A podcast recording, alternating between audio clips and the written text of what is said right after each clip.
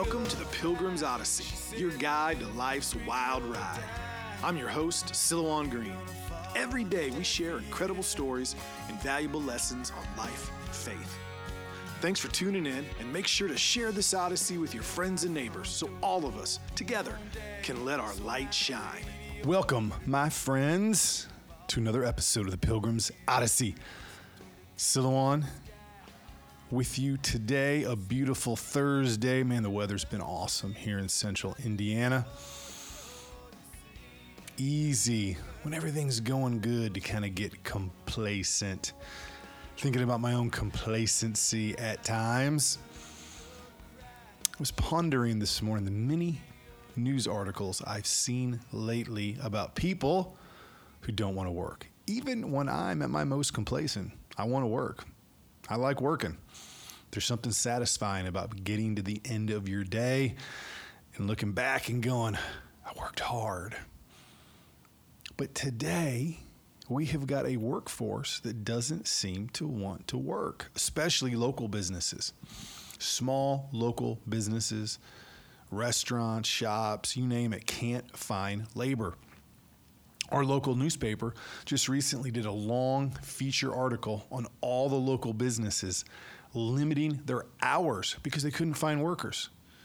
Local Starbucks not even opening to 1:30 in the afternoon because it can't find enough workers. Man, when Starbucks can't find workers, you know they're not workers. Now, one of the reasons for this is obviously the incredible unemployment COVID benefits offered to people where they're making 15, 20 bucks an hour just staying home doing nothing, encouraging them to stay home. The laws that allow you to collect unemployment being relaxed. But I think there's another reason. You know, in a culture where it seems like for years, the employer, the business owner, gets portrayed as the enemy, what's that do? Makes people start to feel entitled in a culture where people are already feeling entitled. Our participation culture. I mean, you tell a kid from a young age, man, you're a winner no matter how you place. You're a winner no matter what your grades are. You're a winner no matter how lazy you are. Well, guess what? The lazy last place winners, if you're told you're a winner, you want the same prizes and opportunities as the first place winner and you feel like it's entitled to you, no matter how hard you work or what you do. And then all of a sudden, your feelings and what people say about you become far more important to you than what you actually do. And then, in addition to all of that, a government that's gotten bigger and bigger, all sorts of benefits given to people, whether it's health care or welfare or housing. I mean, pretty much to just meet the basics in life, it's, it's basically a socialist culture, whether you like it or not. That's just kind of what we've become. And then, in addition to all of that, technology has gotten to the point you can pretty much sit in your chair in your government house, eating your government food, staying healthy with your government health care, and be completely happy, indulging every fantasy and adventure you want on a screen between video games, between the internet, between all of these things. You've created an environment that easily allows people to enter what I like to call the matrix. You know, the Matrix movie, I've brought this up before. You know, it's prophetic in so many ways, but one of the ways I think it's prophetic is once you tie someone into the Matrix, even though they're in a chair and they're in essence food for the machines, because they are in this virtual reality where they can indulge any fantasy, become and be, do whatever they want to do.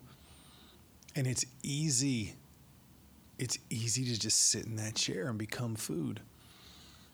And my goodness, isn't that what we've become? People are just food for the machine, food for politicians, food for the social media companies. I mean, you are the product when you're on social media, food for the video game manufacturers.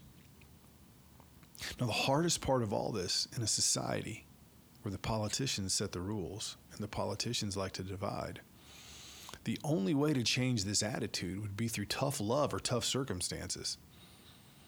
But then, when you give people tough love and tough circumstances, especially people that have been taught you shouldn't have to go through that, you're A OK. Everybody's the same. What are they going to do when you try to give them some tough love? They're going to go for the people that say you don't need tough love, you're okay, and the problem gets worse. But eventually, the tough love is going to come. It's either going to come because people wake up and we get people willing to speak the truth, or government can't keep paying for all this stuff.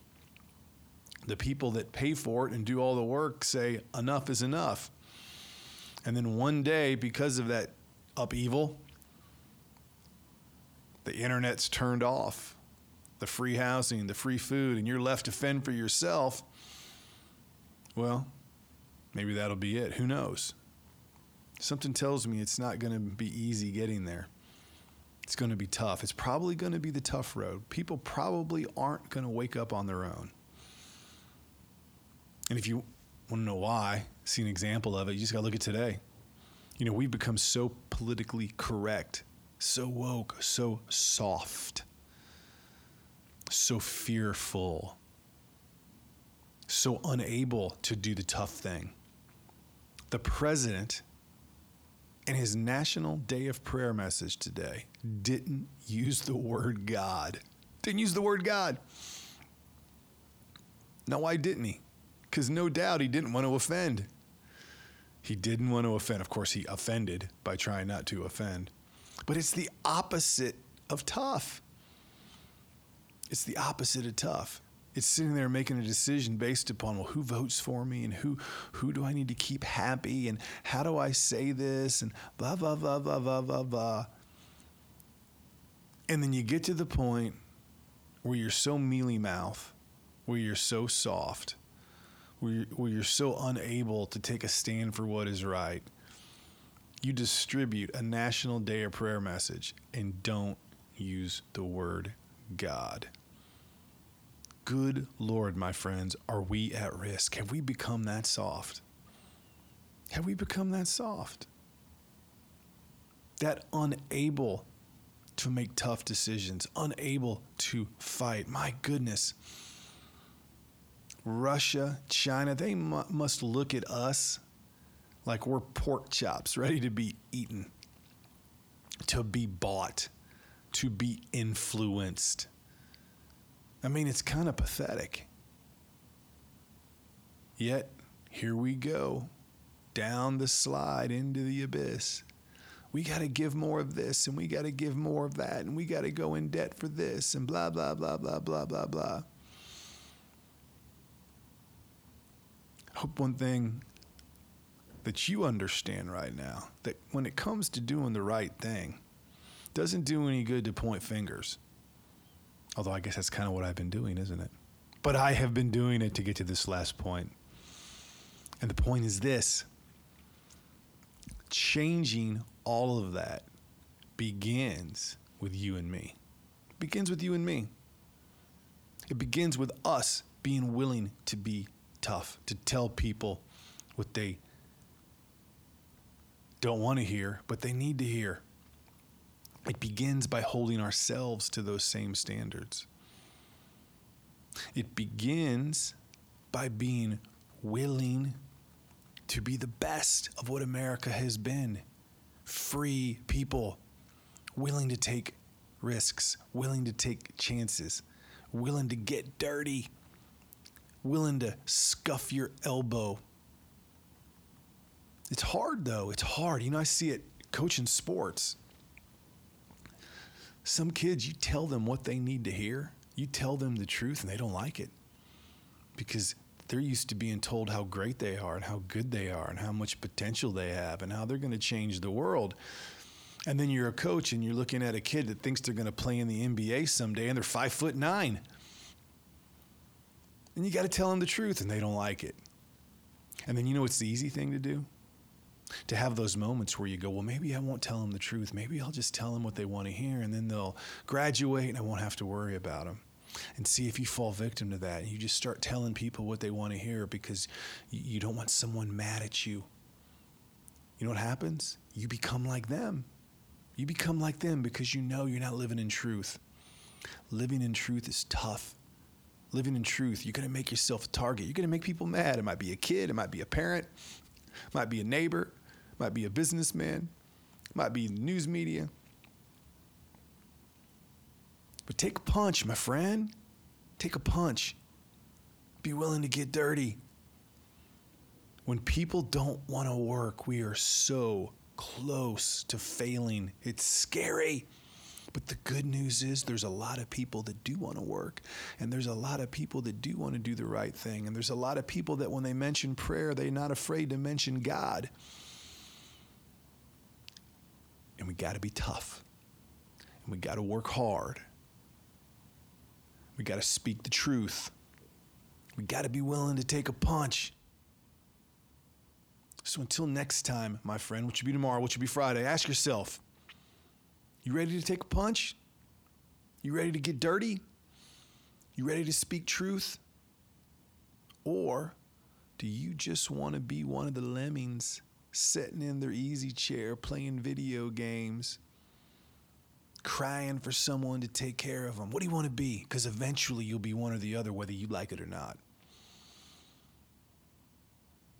But if you decide you're willing to get a little dirty, to run into the woods and see what adventure awaits, to get on your motorcycle and see what's over the next horizon, to speak truth even when you know it's going to get hurled back at you.